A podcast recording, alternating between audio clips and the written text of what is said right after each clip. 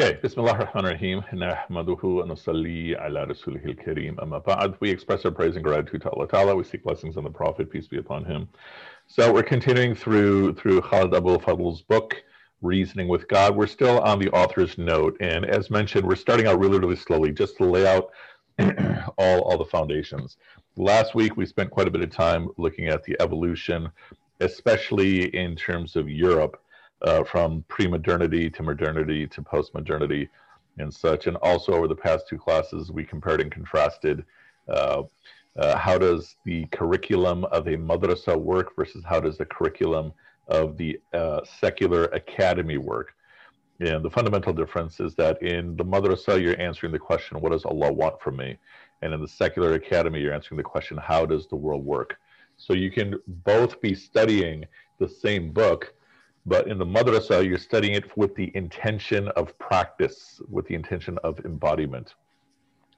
Whereas with the academy, you're not studying with the intention of practicing it. So imagine you're learning a language, let's say French.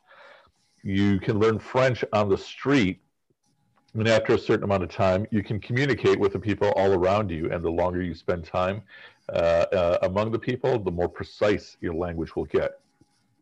Or you can study French grammar in a class. And after you take a whole course in French grammar, you will still know almost nothing about the language in terms of communicating because you won't have the vocabulary. This is a very common problem when people are studying Arabic, uh, that a lot of our madrasas still uh, teach Arabic from the perspective of someone who has a long-term plan to become an alim alima, which is that they'll spend a whole lot of time on grammar with a little bit of vocabulary and you can finish all of the grammar lessons and still have almost no Arabic knowledge. And and and but the reason they do it that way is because the assumption is that then you're going to be building your vocabulary next, and then you're going to get into text and such. If you are studying uh, Arabic to be able to speak, read, and write Arabic, then you're going to get into vocabulary immediately on the first day. And so the academy is focused on observing how something works, not with the intention of being a participant, not with the intention of being a practitioner. Whereas the madrasa, the intention is to be a practitioner of what you're learning. And so we would call the madrasa style of learning embodied knowledge, and we'd call the academic style of learning disembodied knowledge. Now, of course, if you're in professional school, law school, med school, business school, then there's an assumption you're going to be practicing. Uh, that you're learning law to practice the law, right? Okay. Uh, can someone nod your head? Let me know you can hear me because all of you are frozen on my screen. Can you hear me? Yeah, you are. Okay, good, because everybody was frozen for a moment. All right, so I want to look a little bit more on this uh, this author's note. And this particular quote, as a Muslim, I find the beliefs, doctrines, and conceptions of the Islamic faith intellectually and spiritually fulfilling, and indeed thrilling. It, the first part we're going to focus on, and then the second part we're also going to look at. But also, as a Muslim, I feel a deep sense of frustration and alienation as to the way I interact with the world and the way the world interacts with me. So, First, let's look at the second half of this quote. As a Muslim, I feel a deep sense of frustration and alienation as to the way I interact with the world and the way the world interacts me, with me. So it's a question for all of you. So we have the, the five of us here, and it looks like a couple people came and left. Uh, how do you feel about, about the practice, if you were to be brutally honest, how do you feel about the practice and life of a Muslim growing up in in America, living life in America? Is it something akin to what he's describing here? What do you think? Especially this part. Any thoughts? I think it's said pretty well, honestly. Um, that we tend to, uh, except when we're studying the religion by itself, I think a lot of us are fascinated, whether it's with the stories of the Prophet whether it's how you know signs of the Day of Judgment, or how the Quran, the miracles in the Quran, uh, just as how as literature basically, and how it's basically divine. But then at the same time, when we're in the modern world, when it comes to like practical terms, um, as a young American born and raised here, uh, it's you know when he says that sense of frustration, alienation. Um, I think I've been able to like balance throughout, but it's very difficult for the majority of people to be able to integrate into the society while adhering to your practices and beliefs because it's just so tough. Whether it's you know with drugs, with the opposite gender. I mean, if you want to fit in and you want to be part of it, it's very difficult to be able to tell people like, "Hey, I can't come out and you know to the bar or to the club tonight." Um, when everyone is doing, it. And you just naturally feel that sense of alienation. So, um, you know, that, that's that's frustrating. So I think I agree with that. Um, indeed, thrilling. That's that's an interesting way to put it. I'm not sure about. I, I mean, it's a good challenge, but I've never seen it as thrilling. I think that's an interesting way to put it. But mm-hmm. um, that's just my, those are just my thoughts. Yeah, totally. Uh, anyone else want to share? And we're saying if we're being brutally honest with ourselves about uh, our thoughts of being Muslim, practicing Islam in our society in 2020. Is that second half, does that second half describe how you feel? Yeah, I think as as Hussein said, uh, the frustration. It's uh, when you're growing up, it's true frustration because you don't know. You're still growing up. You don't know the answer, so you're always thinking, "Why can't I do this?" While everybody else is doing it, you feel like your religion holds you back and within that it creates it creates frustration because you don't know you're still young you still don't know what's good or bad for you and that's a sense of frustration that i've dealt with is that you can't have fun as they say it so you know mm-hmm. it's frustrating because my boys they you know they're all white as i said and they go to bars and everything and i go but i don't drink and so i'm just there and mm-hmm. years i don't like going anymore because there's nothing to do. Mm-hmm. Just and we'll drink water. It's and not watch it and watch everyone get plastered. Yeah. Yeah. So, so one aspect you're both speaking about is the social aspect of it. And then let's take it a sense deeper. If you were to honestly answer this question for yourself, or honestly, if your peer, your Muslim peers were to honestly answer this question, the question being, do you believe Islam and the Islamic tradition uh, is relevant uh, to your lives. What do you think? What do you mean by tradition? So, so whatever in your imagination we mean by the so-called Islamic tradition. One of the issues is I think most people don't know what we're even talking about when we're speaking of that. Anyone? I was saying something, but she was muted. Well, Hani, you were saying something? I was just so my experience is a little bit different. I I did go uh, live off on my own for a couple of years, but then I got married young. I got married when I was 20. Good, I had a kid when I was 21, alhamdulillah.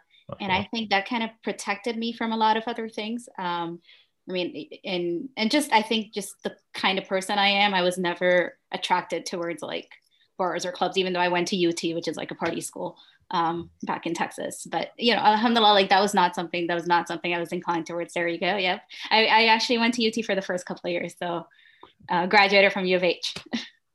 um, but I would just say, uh, yeah. So, but for me, Islam has definitely challenged. And then I have three girls, so you know, raising girls with Islam uh, has definitely challenged me to think about my faith intellectually and I would agree. For me, it's been a thrilling journey because I think as I'm watch as I'm raising them, I'm exploring more and more of Islam and the depth mm-hmm. of it, and it's um that's why I'm here in this class today because it just it fascinates me and it, it is uh, so, it's been a good thing for me.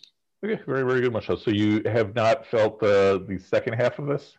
I have. Uh, I mean, uh-huh. back in the day, like high school, college, yeah, middle school. Um, but I think after marriage and kind of getting that stability in my life, no, definitely, I, have alhamdulillah felt. In fact, because I've lived in conservative neighborhoods, I've connected a lot with like my Jewish and Christian neighbors. Um, mm-hmm. So yeah, it's been a good thing. Mm-hmm, mm-hmm. But I, I know I understand the experience uh, as well. I, I have faced it, and but it feels like a long time ago. Yeah, totally, totally. The I would suggest that for uh, a great many people in our society, the second half of this quote is true, uh, not so much the first half. And the second half, some of it uh, being relate, related to the exact points that you all mentioned, which is just the social interaction aspects. That because I'm Muslim, there's things I'm not allowed to do that other people do that look like fun that I am pre- uh, prevented from doing. And I'm saying when we go even deeper, there's this internalized sense that Islam is not really relevant. Okay? Or there's this internalized sense for a whole lot of people that something isn't working. And uh, I do think that is true for a whole lot of people in our society. I think the fortunate few are those who do find this fulfilling, spiritually fulfilling, uh, and then on top of that, intellectually thrilling. I do believe that there are some people who do feel that way, and I believe that those are sort of the fortunate few in our greater community. What I'm suggesting, excuse me, is that this frustration and alienation is so deep that uh, by and large, as a community, we've embraced, we've internalized a sense of defeat more than we actually uh, uh, uh, admit to ourselves or even know to admit it to ourselves. And one simple way to, to think about that is uh, if you were to live Islam, you know, with full practice, or leave Islam and live the way you want, which of those two lives would you suspect is easier and more fun, more fulfilling, and all those? And I would suggest if most people are being honest with themselves, they would look at life outside of Islam as being easier, more fulfilling, more fun. And uh, uh, uh, this is some of what he is also going to address because, you know, like he's saying, like Hani's also mentioning, that, all right, there is something definitely thrilling in this thing that we call Islam. And some of these issues relate also to how do we how do we uh, understand this thing that we do call Islam by and large? Uh, that for a whole lot of people in our community, I think is when they think of Islam, they think of something from the past. Uh, Adil, you raise your hand. Yeah, I just wanted to regress a little as what to uh, Hani said about the thrilling part of it, and and now looking back at how she said it, I've had I have found Islam thrilling, and the only sense I got it, got the thrilling aspect, is because I was made a leader in a community, in a Muslim community, and so when you're in a leadership position where Islam is something it becomes a part of you, I think that's when it gets thrilling because you are responsible for these other pe- people. And you know uh, how I've worked with various kinds of people in that aspect. And that's when it becomes thrilling. But if you're just a follower and you're just doing what you're supposed to do, supposed to do and you're not thinking about it, it's not thrilling. And I think that problem lies is we internalize Islam as something, as you said, of the old and the past, and not an evolving uh, an evolving i don't want to say evolving because that puts that insinuates uh, innovation but a living thing it's you know it's present in all of us and mm-hmm. we don't that way yeah, I think that that's a fascinating point that's common between what you said and what Hani said. Hani, in the context of, of raising her daughters, yourself in the context of being a leader, both in both cases, this uh, this sense that you have responsibility to other people, which then has compelled further learning and further study. I think uh, there's something insightful there. So. Okay, moving forward a little bit. uh, having spent my entire life a humble student of, a student of Islamic theology and law, uh, a small point here. Whoops, uh, that's not what I want. Okay, uh, a small point here in terms of his background. Uh, Abul Fadl is a full sheikh, a full scholar from Al Azhar University. So, Al Azhar University, as you probably know, is one of the oldest universities in the world of any tradition. Uh, uh, perhaps a little bit older is Qarawiyyin in Morocco, and, which was founded by two sisters. Uh, they they inherited some money from their father, and they decided to dedicate it to the to the building of a madrasa. And even during construction, they fasted every single day to make this as pious of an endeavor as possible. Now, a thousand years later, it's a, it's a full full university, and not long after that, Al Azhar was formed. Both these are in the 900s. And so Khaled al Fadl went to uh, went to Al Azhar, uh, where he he got his Islamic credentials, and then in the West he has both a PhD in Islamic Studies, uh, which I believe is from Princeton, and a law degree from Yale. And so one of his strengths is that he has both traditions in his training, uh, the secular tradition as well as the religious tradition. and then on top of that, he has the legal tradition of both sides. So, so the modern secular modern secular law as well as the the traditions of, of, of Islamic studies. So he is a very very big scholar. You know, uh, now in terms of age, he's he's he's pretty elderly. I don't know how many years he has left. He's growing progressively weak. Uh, he still posts periodically, almost weekly, these these khutbah type things on, on YouTube. Sometimes it's fun to watch because of how passionate he gets. Uh, and he's also produced many many uh, scholars uh, under under his tutelage. Um, he was he spent his last years uh, professionally at UCLA. I think he still lives in in California and LA, and he's still very very accessible to students. So uh, this top half of the page, he talks about the experience of he, of the disappointment that his faith is being uh, misunderstood by people around him. I don't think we need to go into that because I think we're all very well familiar with the fact that by and large, people around us have uh, uh are very fun, uh, have very big misunderstandings uh, about Islam. So then he says that we as Muslims live submerged in a profound set of contradictions. Among these contradictions, the mere existence of which speaks volumes is the fact that it is a basic and foundational article of faith for every Muslim that Islam is a religion of peace, compassion, and mercy, right? That's what we keep saying to ourselves. And of all the attributes of Allah in the Quran, Rahma, often translates mercy, is, is perhaps the most repeated of all the attributes. Rabb is another one that's among the most re- repeated, which would be translated as nourisher, sometimes translated as Lord. And then he says, accordingly, Islam manifests itself by bringing peace, compassion, and mercy to humanity at large. Yet one must frankly admit that in the minds of most non Muslim inhabitants of this earth, these are not the values that are normally associated with the Islamic faith. These paradoxes, which are all too persistent part of the lived experience of most contemporary religious and non religious Muslims, could have many causes and reasons. This is essentially what most of the book is going to be about. Try to make sense of the mess that is in the world and where Islam fits in this is what he's exploring. Is the root cause of these contradictions and paradoxes a lack of education or a simple lack of knowledge of true, real facts? So, is it fair to say, would you agree that uh, by and large, our Muslim societies, whether we're speaking in America or globally, would you agree that there is something wrong, dysfunctional, unhealthy, or do you disagree? What do you think? For whatever you know, anecdotally or scientifically. What are your thoughts? Is there something inherently seeming to be broken or dysfunctional in our communities? Everything. this is what I'm asking. yeah, I mean, just from the whole root of root of it to the problem is Islam doesn't translate really well into culture, the culture we live in. Okay. And so you are saying it's irrelevant or it's not relevant. irrelevant in its sense, but I mean, relevant in the fact that if you want to go to Jannah, you better follow it. But yeah.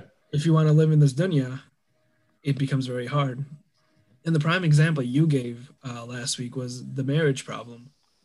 Uh, was how it's so di- there's no system for marriage, and after you said that, I was like, well, shoot, or crap, like you were kind of right about that. uh, I guess I'll get that Corvette then. But you know, so it just it's the problem is so deeply inherent that it's hard to discern exactly where the problem is or what the problem is. It's everywhere, honestly. Okay. okay. And your thoughts? Is uh, is there some essential dysfunction uh, or fundamental dysfunction in our communities? And if yes, what would be possible cause? When you mean our communities, do you mean like our communities or like Islam, the Islam community as a whole, or what? So I mean, Muslim community Chicago, Muslim community in America, Muslim community in Texas, Muslim community in Houston, Muslim community in Pakistan, Hyderabad, anywhere elsewhere. Yeah. What do y'all think? And a way to, so if I, we use a word other than dysfunctional, uh, we could use unhealthy, or if you compared uh, Muslim majority countries with European countries, which do you, in terms of your reflex, seem to be more healthy? And, and there's no right or wrong answers here. You know, we uh, his book is definitely saying there's a problem. And so part of what we're doing as we're going through is trying to figure out as well as we can if there is a problem, where is it, and what's perhaps causing it. So back to that question, what do you think? Is there uh, this innate dysfunction? I think one of the, I mean, you touched it on last week, just the madrasa versus academic um, that clash that occurs. I think that's a big um, issue that results in internal conflicts because you have both parties uh, in your Muslim communities that could be leaders going at it against each other. One, one person's like, you're being conservative, you're being traditional, whereas the others like you're being liberal, and you're just not able to hit that balance that that is so essential to be able to integrate into this society so you can be successful in this life and in the hereafter. And then I think on a bigger, bigger issue, I mean, this is more of just like American communities in general, which I believe the Muslim American community also has, is just we're so, um, yes, what's the word? We just believe the world revolves around our Muslim American communities or our American communities that we forget that there's the whole world after that um, narcissist. Maybe that's a bit too harsh, but we just think that, you know, what, what and we see that in the cultural literacy of Americans, you know, the, the high school American, they don't know what's going on around the world. Um, whereas that's not the way a lot of other communities think, I feel, you know, so those are two big issues that Yeah, uh, uh, I do think there is in our community this sense of American exceptionalism, that there is something uh, very, very special about us or unique about us uh, in terms of our history. So, because of my work, uh, I get pulled into people's private lives quite a bit, in into what's taking place in people's homes, and I would definitely say there's a whole lot of dysfunction. I would also say that for all the dysfunction we have, we're still doing better as a as a uh, demographic than almost every other community as well. So if you were to compare us to to the American Hindu communities, the American right wing evangelical, left wing evangelical, Catholic communities, and such, I would say we still have a ton of dysfunction, and we're still doing light years better than almost everybody else. And all the issues you find in every other community, we have in ours uh, uh, everything from vices to abuses. Uh, we have it all. Uh, and we're still doing, like, if you knew how much there was, if you're not involved in the community, you'd probably be shocked by how bad things are. And you'd be more shocked by how, how worse things are in so many other communities. Uh, there are some differences, though, and not just in terms of quantity. Uh, more often than not, uh, there are other communities that have more infrastructure in dealing with a lot of the problems. We as a community are, are, still very young in terms of having internal infrastructure. So, for example, you don't really need a doctor that is culturally competent, but it helps if you have a doctor who's culturally competent, especially if you're recently immigrated. But if you're going to a therapist, it's very important to have someone who's culturally competent. And we don't have too many, we don't have all that many uh, um, uh, therapists that are that are culturally competent, um, you know, who can understand. All right, if uh, uh, if there's this type of fight going on in the house, the therapist knows how to how to address it. Uh, and I do also find myself feeling, as I do the work I do in terms of on the chaplaincy side, uh, that I'm also watching our community disintegrate as well too. Uh, uh, that uh, I'm suggesting in terms of issues as well as quantity. Things are worse, I'm saying, in 2020 than they were in 2015. And, and some of that is just part of the process of evolution and such. Uh, Adil is asking, why do you say we're doing better when we don't have the proper infrastructure? That seems contradictory.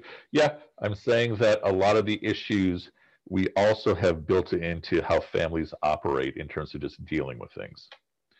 Uh, uh, and so we have dysfunction in the families, but there's also still a sense of, of the bond of families. And a way to think about this is the common Muslim is going to be have much stronger relationships with their siblings and their cousins and even second cousins than the common member of almost every other community. And, and so within family infrastructure, there is more there. Uh, within societal, outside the family infrastructure, we have less. Does that make sense? Yeah. Do you think it's possible that another reason that we're doing better than other communities is because the majority of us tend to be middle class? That way, we're not facing problems whereas you know first class people face because those are also whether it's like drugs and things like that that tends to be more prevalent there but at the same time facing you know just like gang violence or things like that that, that tend to be prevalent in the lower class so I do, uh, I do think that's that's a, a, fair assessment. As part is perhaps part of the issue. Uh, I'm also including, so I'm not limiting ourselves to Desis and Arabs that are in the middle class. Uh, I'm also including African Americans. I'm also including Latinos and such. And this is all anecdotal, right? Uh, but like one way to think about this is why does uh, why does such a huge uh, amount of the right wing evangelical community support a man as president who represents the exact opposite of everything that Christianity stands for? And and in terms of the the rural uh, uh, communities, the amount of breakdown that's taking place there is comparable to just about any part of American society. I'm talking about breakdown of family. I'm talking about suicide numbers. I'm talking about drug addiction numbers. Uh, they're at the top of the charts, if not off the charts, compared to any other demographic uh, in, in the world. And their church attendance is not any higher than it is. The stereotype is that they're all churchgoers. No, not so much. You know, we would think that they're churchgoers, but uh, uh, the reason why they have these mega churches like Joel Osteen and such is because the local church is not being able to keep people inside. And so then you'll have these charismatic figures that everyone flocks to. And and so so there, uh, I do think there is a socioeconomic component to it that you know people who are more laborers, blue collar workers, who've been hit by massive economic changes, uh, have, they've also suffered massive effects on on family life. But uh, I, I still do think you know, really to the point you're making, is that some of it just simply has to do with the fact of, of being middle class and having a certain level of, of literacy. Uh, so, nevertheless, I would still say we are far, far below where we easily can be as a community. So I'm still saying we're doing better than just about everybody else, but we're all doing, we're still doing far, far lower. And my primary diagnosis, like he's asking, is it lack of education or lack of real facts? My diagnosis uh, thus far is simply that we don't have that many people who are doing active work in the community. So all the problems we can think of, whether we're talking about patriarchy, whether we're talking about uh, uh, uh, you know being traditional versus being modern, power hungry, whatever the case may be, all of it can actually be traced back to the fact that we have a tiny amount of people that are actually doing community work. And, and everything else is a secondary consequence of that. So why is the masjid for many people not a welcoming place? It's because there's not enough people to actually do the work to to make the masjid a welcoming place. You know, why is patriarchy so dominant in our community? Well, because we have a small amount of people and they're basically, you know, that are running the mosques and such. They're not being as exclusive as we might imagine because they don't have control over the community. Meaning, if I, uh, there's nothing stopping me from starting my own movement with zero money, even um, for whatever cause they want to do. But we don't find that many people that are actually doing that work. More often, it's it's looking at the community as a bunch of aunties and uncles, and primarily uncles, that are that are controlling things. That's my diagnosis. So then he says, is this predicament the unavoidable outcome of the legacy of historical conflicts between the world of Islam and the abode of Christendom and the West? So this I also want to draw our attention to. So there is a concept in Islamic law of Darul Islam versus Dar al Harb. I'll type this in the group box. So Dar al Islam. So that is still a concept. And the idea is that Darul Islam would be the lands of Islam. And Harb, anybody know what the word Harb means? It means war. And so that the default relationship is one of conflict or potential conflict. Like if we were to really be technical in terms of Islamic law, uh, you're actually, if you're living in, in the lands of Islam, you're not allowed to leave to the lands outside. They're considered by default to be hostile to Islam and hostile to Muslims. Yet, in the past century, as many as 400 million or 500 million people, it's estimated, have moved from Muslim majority lands to non Muslim majority lands. whether it's as refugees or as immigrants, whatever the case may be. And why? I mean, primary reason is, of course, economics. And a secondary reason is to escape persecution. Uh, and so what we are experiencing right now with this dichotomy between Dar al-Islam and Dar al-Harb is, is uh, a scenario that we've never seen before in the history of the world, in the history of Islam, where you have a huge amount of Muslims that are living outside of Muslim lands, and they're growing increasingly influential. So one of his big targets for the problems in the Muslim world will be Saudi oil money. And if we were to look at Islam in America back in the 1980s and 1990s, uh, there was a lot of a lot of uh, what we would call petrodollars coming in to to fund a lot of Muslim organizations. And then related to that, we saw a rise of, of the Wahhabi movement, the rise of the Salafi movement, which some people even go so far as to say it's broken uh, a lot of things. Of course, others would disagree, uh, but the point is that this is one of one of his targets, and and and so we uh, what is also so what I'm saying is that in the 80s and 90s, the Islam of Saudi Arabia uh, culturally uh, became one of the more influential approaches to Islam across the world.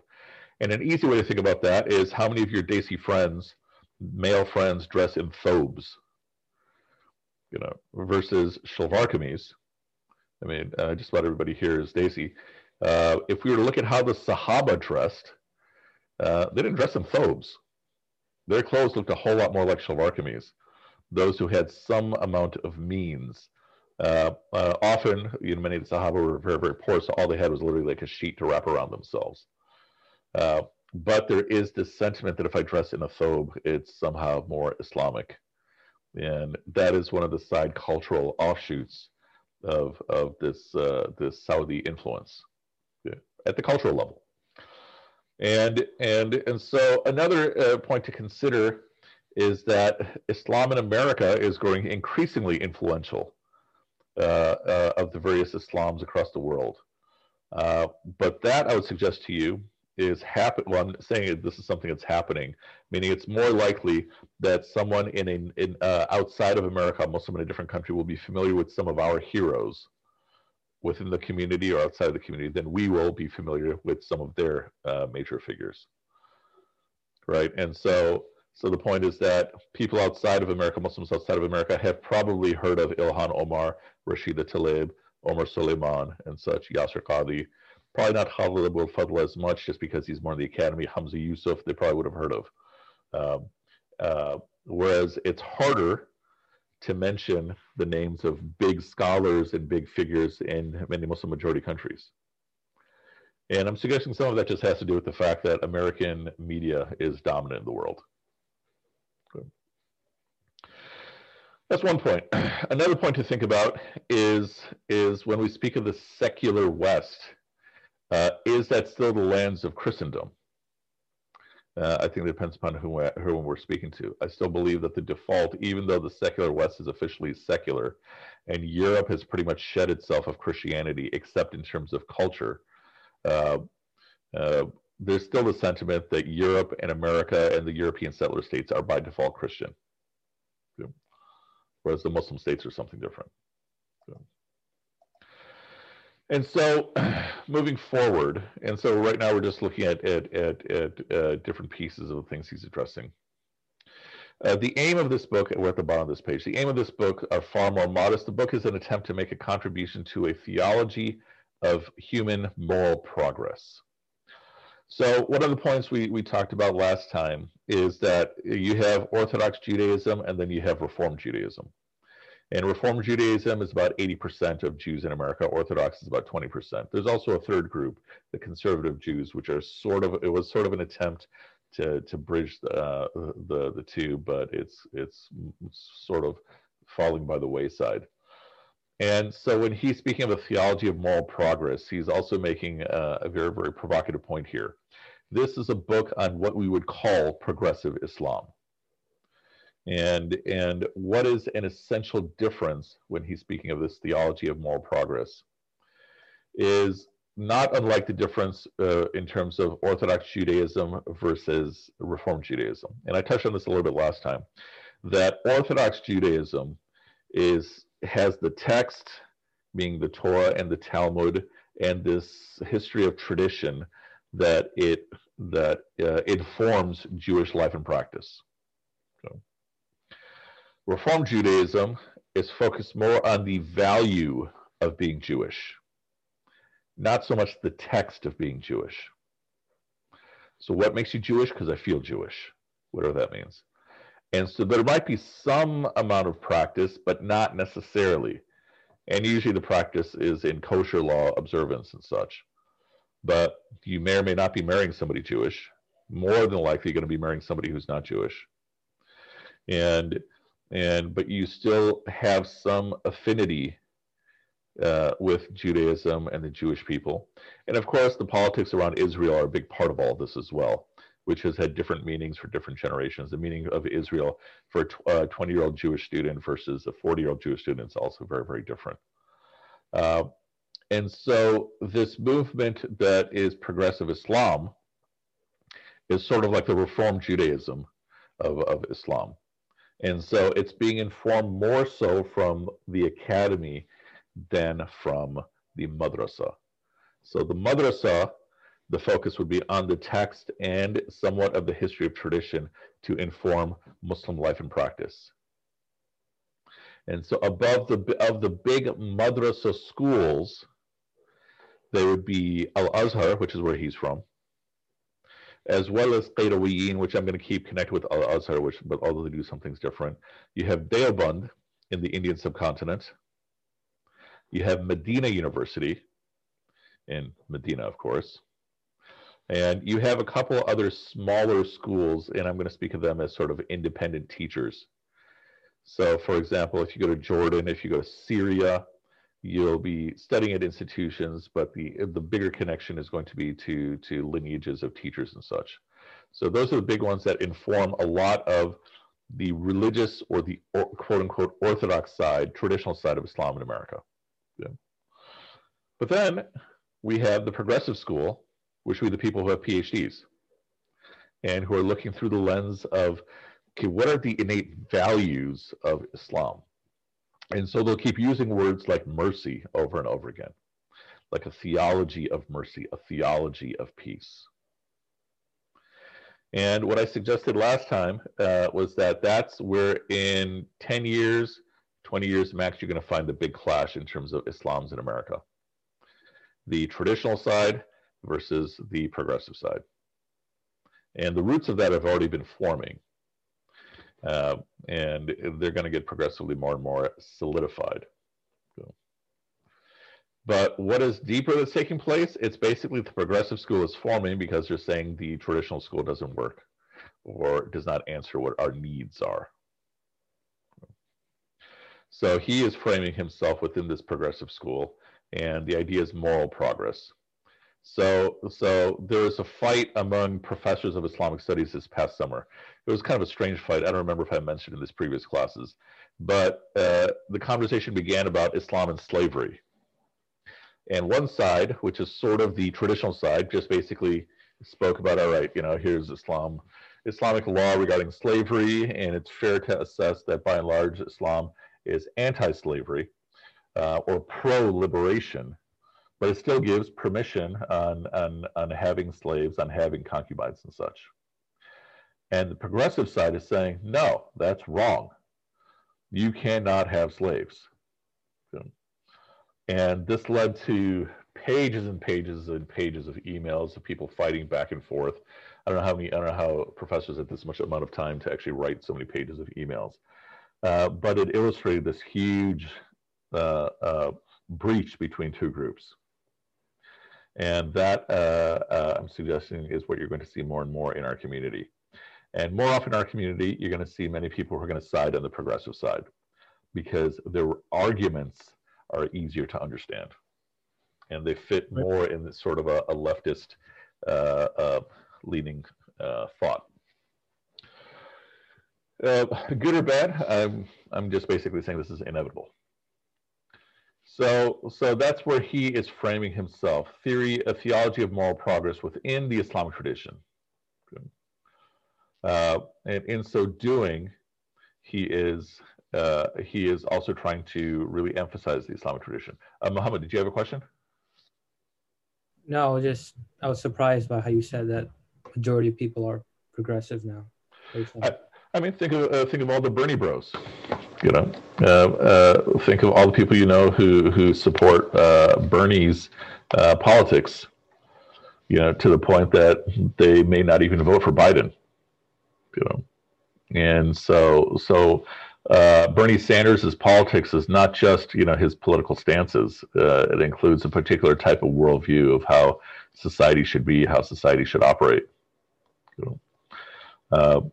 And that is consistent with what you would see here. Uh, and and so sometimes they're called the progressive left. You know. And and so I think it's it's a lot more present than you know right or all around you than you might realize. You know. It's just that people haven't officially taken uh, an Islamic stance on it yet, but it's there. It's very, very present. Okay, and and so then you know he he talks about uh, what he's hoping to do, but he is trying to wrestle with the big questions of of of society. And and so let me talk a little bit about who are the Salafis and who are the Wahhabis and such. So the Salafi movement is sort of like a Muslim version of the Protestants.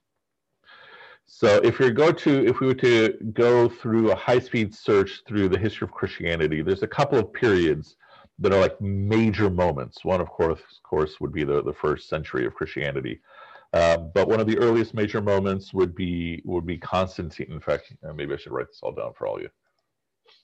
Let's whip out the whiteboard.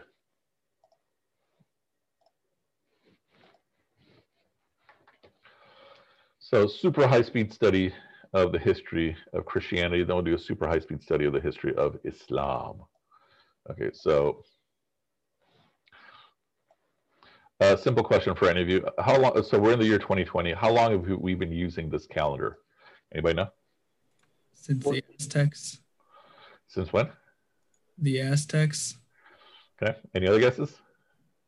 Um, so isn't it called the Gregorian calendar? So I know before that we had the Julian calendar, which was like 2,000 years ago. Okay, so how long ago did we start using the Gregorian calendar? I don't know. 2020 years ago, maybe? We would think, but probably about 500 years ago. That recent. Pope Gregory Say is 2000 one. as well, but Yeah, we would think that it's 2000, but a lot of theology actually backward, you know, lays claim to things in in in, in the backwards uh, uh, things in history. So, for, where'd my image go? How come you can't see me anymore? Uh, and so, so there I am. Uh, so, for example, uh, you know, when we often say the difference between Sunni and Shia is who should have been the Khalifa at the time of the Prophet's death, right? Peace be upon him. Okay, that was not an issue that came up until about 100 years later. Meaning there weren't people around at the time saying, no, Ali should be the Khalifa versus Abu Bakr. Uh, this is something that develops later. Uh, and then and theologically, then, you know, that which we call Sunni, that which we call Shia, then gives an interpretation of, of, of history and such. So high speed uh, view of the big, big moments in terms of the history of Christianity, and then getting into us. Some of this, um, so here, of course, we have theoretical year zero. Okay. Uh, around the year 300, we have Constantine, his conversion. So, what was the plight of Christianity? Until that point, Christianity was a renegade movement. So, one of the cool places to go to if you ever go to Turkey is Cappadocia. And Cappadocia is these really, really strange hills. Look it up on, on, on Google, um, made from volcanic ash uh, or from volcanic lava. And, and, and to avoid persecution by the Romans, Christians would build these caves six stories down to hide. And then along comes Constantine, becomes Muslim, and then or becomes Christian, and then Christianity becomes the religion of of uh, the era. 400s we have we have Saint Augustine, and he's the first person after Paul to really uh, set up a theory of Christianity. Okay, then we jump forward to the 1100s, give or take, and we have the schism. So until this point, there's essentially one Christianity, but now it splits between Eastern and Western Christianity. So the Byzantines and the Romans. The Romans are based in Rome, the Byzantines are based in Constantinople. So Constantinople is modern Istanbul. And then we have the 1500s. And here we have the Protestant Reformation. So what's taking place here? Martin Luther, John Calvin, a few other people are saying we don't need the church to get closer to God. Okay. Now, uh, this whole period, from give or take St. Augustine till just about the Reformation, is also considered to be the Dark Ages. And this gets all the more interesting because this is the age, this is the period in which Islam is flourishing as a civilization. Because the Prophet comes along around the year 600, right, 570, and then 610 is when he starts receiving revelations and such. And right around here is the end of the Abbasids. This part's not as important for you to write right now. But what I want to draw your attention to is that then we have in the 1700s, we have the Enlightenment. And then all that stuff we talked about last week, Enlightenment.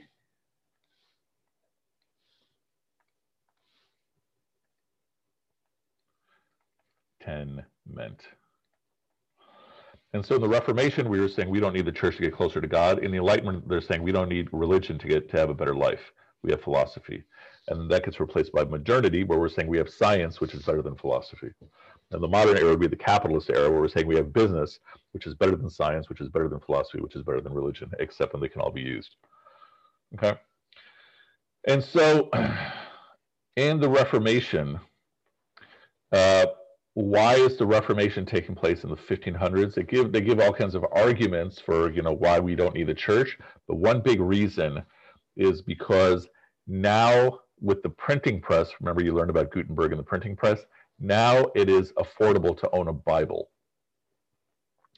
which means I, as a lay Christian, can read the Bible for myself and understand what God wants from me. And if you understand that, you understand one of the essences of the Salafi movement because the Salafi movement is arguing what? The Salafi movement is saying that, all right, we have all these schools of law, Hanafi, Shafi, Maliki, and all that stuff, and they're all humans. They're going to make mistakes.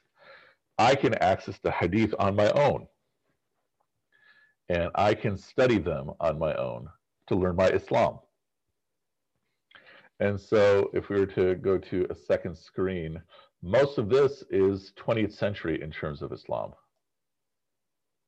But again, let me give you a super high speed uh, development of the history of Islam, just to put everything together. So once again, we got the Prophet, peace be upon him, and companions. That's probably the worst writing in the history of the word companions. Hold on.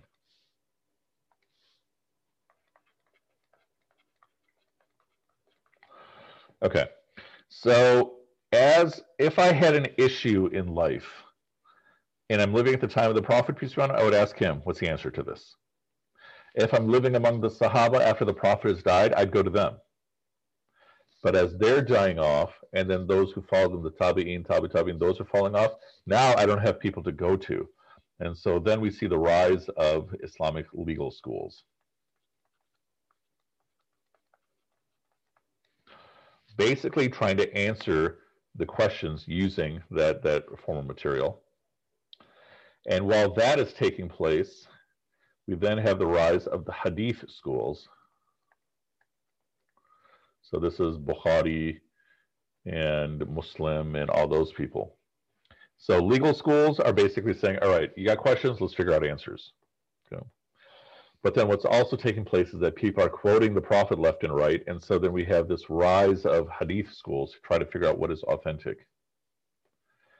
And then as the empires are growing, then we start seeing the rise of the theological schools. So if you've heard terms like Ashari, Maturidi, all those things, and these we'll touch on as they become relevant. Okay. And then after that, now we're basically uh, into about the year 1000. of our calendar, meaning the Gregorian calendar, it's about 400 years after death of the Prophet. Then we see the rise of the Sufi tariqas, which are saying that, all right, we need to bring people together in terms of the development of their iman, development of their heart, and these were also social activists. So what I'd like you to think about is these things that we call Islamic law in our hadith texts, our theological texts, these are all forming at different parts of history in response to need, like an absence. Jump really far forward into the colonial era. So, so this is uh, this is about a thousand to about 1200. This is when the Sufi schools originally start forming. And then we have the colonial era. So what you don't see me listing here are the Muslim empires. That would be a whole thing on its own. But what did the colonial era do? They rewrote everything. They rewrote the curricula of Islamic schools. Leading to the post-colonial era, which is what we're sort of still in now. There's still a post-colonial consciousness. And so then we see the rise of the revivalist movements.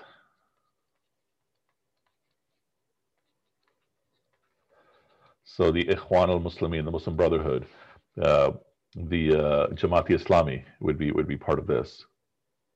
Again, addressing what some hole that's there that church are trying to plug, that they're trying to fill.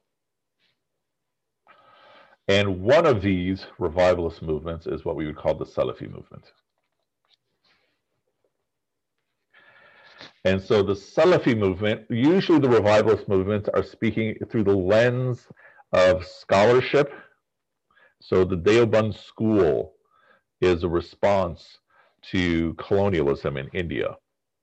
And if you're familiar with, with Islam in the subcontinent, if you've heard of Aligarh, same thing.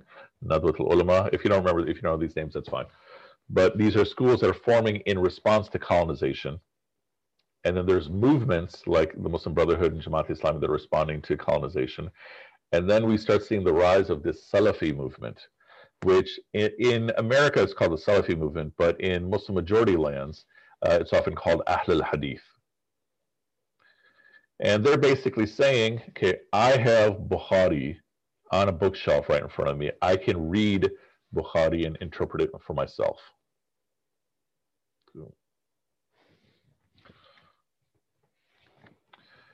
And, and so the traditionally trained scholars were very much critical of the Salafis, saying, all right, you need some training to be able to interpret these texts. It would be, for example, like me, non-physician, going to WebMD to get my diagnosis. And then I discover, all right, I have every disease under the sun. Even my ovaries aren't working right. You know, if I go to if I go to WebMD without without training, right? And so this is the issue with the writing of Bukhari. Bukhari is not giving you a manual on Islam. Bukhari is giving the scholars a particular view of Islam that he organizes through about 8,000 hadith. Muslim is giving a different view of Islam uh, that he's organizing through a smaller number of hadith. So they're not writing these books as manuals on how to live life. But that's what the Salafi movement is doing. It's turning those into manuals on how to live life. And one of the things that missing it's missing is that if you don't have training, then you're going to interpret according to whatever uh, tools you might have. Might be coming from a different professional field, or it might be just your whims. And one of the big problems is you won't know how to prioritize what's more important, what's less important. And Khaled Abou el Fadl tends to be very aggressively critical of the Salafi movement. Uh, I look at them more as just a reality of the evolution of, of, of, of, Islamic thought and such. But he'll explain his arguments, and a lot of his arguments I do think are, are, are very strong. The Wahhabi movement is a little bit different. so the Wahhabi movement forms in the 1700s as a revivalist movement connected to one person, Muhammad ibn Abdul Wahhab. And so this is pre-oil right? So no one cares about Arabia uh, except for Mecca and Medina until oil comes along. But they're a movement that gain a lot of power in the Middle East, in large part because their message is super simple, that they're defining everything according to theology. Okay, so let me let me address this point, then we'll call it a day.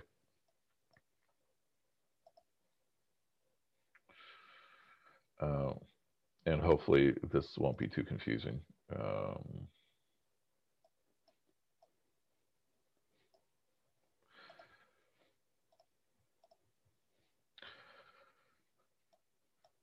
so when you have, uh, so in terms of, of questions, usually in Islam, the questions are answered in the category of Islamic law. Am I allowed to eat this? Am I allowed to do that? What am I supposed to do for this and that? Usually they're answered in Islamic law. In Christianity, they're usually answered in theology. So Christianity doesn't have very much law, right? Uh, Catholicism has has canon law, but Christianity usually doesn't have law. So think of any hot button political issue, LGBT.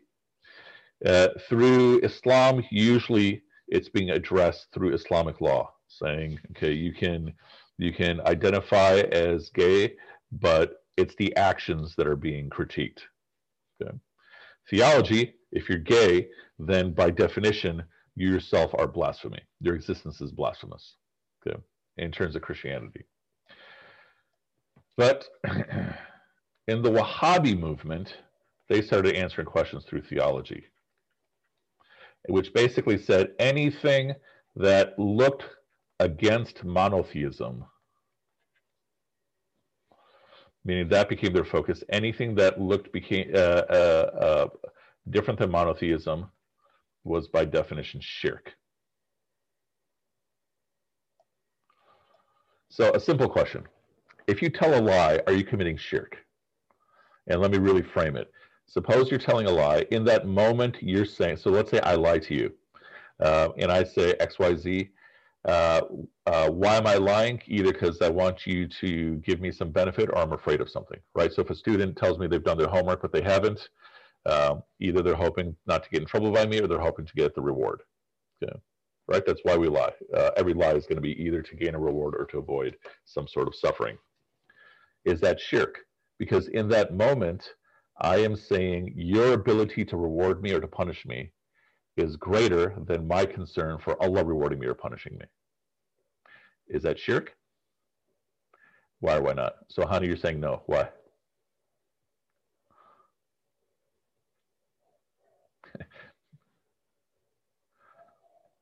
Oh. And the uh, whole. Oh, can you hear me now? Yeah, I can hear you now. Yeah. Okay.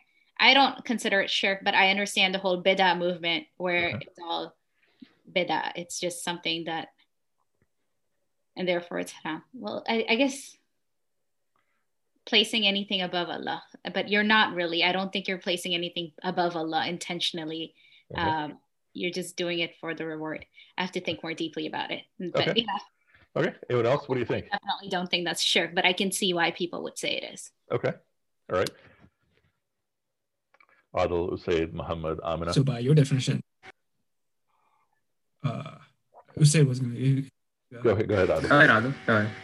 Uh, well, I was going to say, by your definition, when you say it that way, yeah, it's shirk. But as uh, Hani said, um, when what are you putting above Allah? It's such an abstract question because what exactly? There's no definition of what you're putting above Allah. You just okay. assume you're putting something above Allah. There's such an abstraction that, or I don't even know if that's a word, but there's just such a big gap between um, the the reality and to what it could be, uh-huh. it doesn't. It, there's not enough evidence to constitute it as shirk. Okay, but what if the simple fact that okay, if I'm lying to you, your ability to reward me or punish me is more important to me in that moment than Allah rewarding me or punishing me. If Allah being more important to me, then I'd always be speaking the truth. What do you think say? It? The same thing that just Tani just texted that yeah. on the chat that everything would become shirk because you're placing either your own desires or your own, you know, whatever it may be, you're placing that above Allah. So mm-hmm. those are all in the short term in a way because I mean every person, every man sins, right? Since Adam had Islam. So I mean Adam also, you know, sinned. He placed his own desires above the Allah's commandments. Was that shirk? No, right? He just falls into desires. So I think based on that logic, I think that's the Okay. answer. Okay. So I'm cautious about saying Adam uh, committed shirk. That's a whole conversation on its own. But the point is, you're making it still the same that everyone sins. And yeah, if we take it to its logical conclusion, then every sin becomes shirk, literally. And so this is why questions are being answered in Islamic law. They're focused on action, which means you're only looking at the action. You're not inquiring as much about the intention. Yeah, that's with with Allah Ta'ala.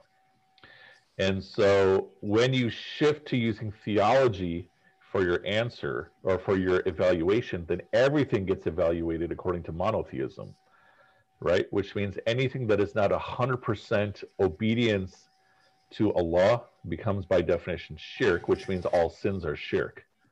And so the Wahhabis had this long, very violent, bloody history of, of just wiping out people that they were accusing of committing shirk stretching from the Arabian Peninsula all the way up into Iraq, uh, especially Shias, especially Sufis. You know, taking whatever they're doing and making it sound like, like yeah. And so essentially, then this is the Takfir movement, saying everything is kufr. And so, what is the essence of that? It's not using law to define an action, because someone can commit every single sin; they're still a Muslim, right? But when you're looking through the lens of theology, someone could commit a tiny sin, and they're definitely they're technically not a Muslim anymore. And and so so this is one of the essences of the approach of the Wahhabi movement. Uh, um, that for them that also became justification for destruction. So not even sin, any desire becomes shirk. Yeah, that's exactly it. And and we'll stop right here because we're already past an hour. Usually, my, my goal is to, to focus on 40 minutes and such. Um, and so we're just laying out some of the big points of, of what uh, Dr. Abou el Fadl is, is emphasizing. And so, like I said, one of his big targets is the, the Salafis and the Wahhabis. A lot of people make the mistake of making them one, um, and, but that has more to do with Saudi petrodollars uh, financing uh, a lot of things. And um, any last thoughts or questions? Do you feel like you're learning things? Yeah. discussions, things we want to discuss, I guess, just bringing um, actual knowledge into the modern implications that we tend to see. So I think that's really beneficial. That's what I'm enjoying. Michelle, Michelle, good. Uh, Hani is asking, how is progressive Islam like political progressivism? You did say that there are similar underlying values, but can you explain that more specifically? So, so when we speak of progressive Islam, some of its core values, some of the core values would include equality uh, in all aspects. So, so uh, uh, it would be very conscious of where is power, where is privilege, where, who are the dispossessed and such. And so the natural consequence would be something towards a socialist outlook in terms of redistribution of wealth, especially anti-capitalist. And so then related to this core value of equality, justice and, and equality uh, are then looked at as being very synonymous.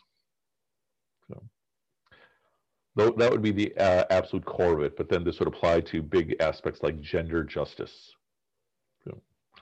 And then inclusion across populations. Uh, Muhammad, you're raising your hand? Wait, so did you say that Wahhabis that you say they explain through or by theology? Yeah. But use like evidence by from the Hadith and Quran? So uh, yes, using evidence from Hadith and Quran, but the easiest way to think about this is that uh, in textbook Islamic thought, only Allah can dictate what is shirk. Okay. Which means only the Prophet, peace be upon, him, can tell us what is shirk, because the Prophet's getting from Allah Ta'ala. Which means you can't have analogies.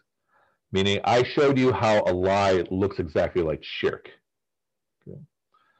But a lie is not a shirk unless the Prophet says it's, it's shirk in law you use analogies left and right right so so uh, what is prohibited in terms of drinking in the quran it's wine made from grapes khamar is wine made from grapes why is it prohibited okay it's an intoxicant therefore other intoxicants are by way of analogy also forbidden. Okay. But in theology, the textbook rule is you can't use analogies. You can make something look exactly like shirk, but uh, uh, if it's not categorically clear from hadith, you know, from Quran that it is shirk, then you can't call it shirk. Even though it looks like shirk, it walks like shirk, it sounds like shirk. See what I'm saying? And so by using theology, they are starting with Quran and, and, and hadith, but they're also using analogies to apply it to other things. Yeah. So in a way, it's not like they're 100% wrong. It's just, or wrong or right. It's just that they have a different view, and that's really it.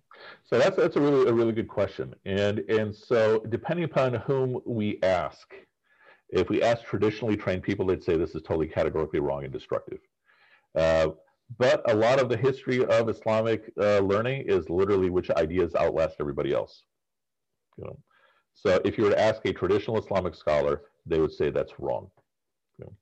If you were to ask them, prove them why, they'd say everything that I just said. You know, they use analogies, but you'd be like, yeah, who cares? You know.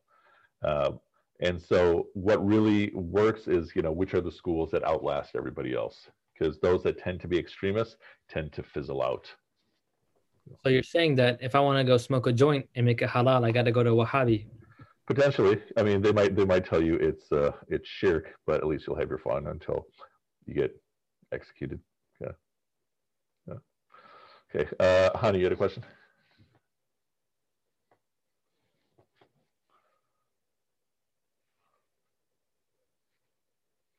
Uh, still can't hear you. I'm sorry. Can you all hear? I can't hear. You still can't hear me? Now I can hear you. Now I can hear you. Yeah.